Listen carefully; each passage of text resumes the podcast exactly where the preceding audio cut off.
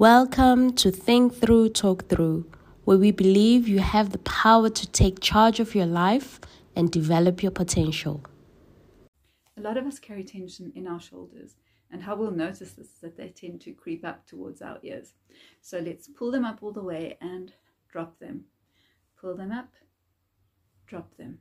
Roll them backwards, and then push down the one side and then the other to stretch your neck muscles as you do this and to try and release the tension from your shoulders.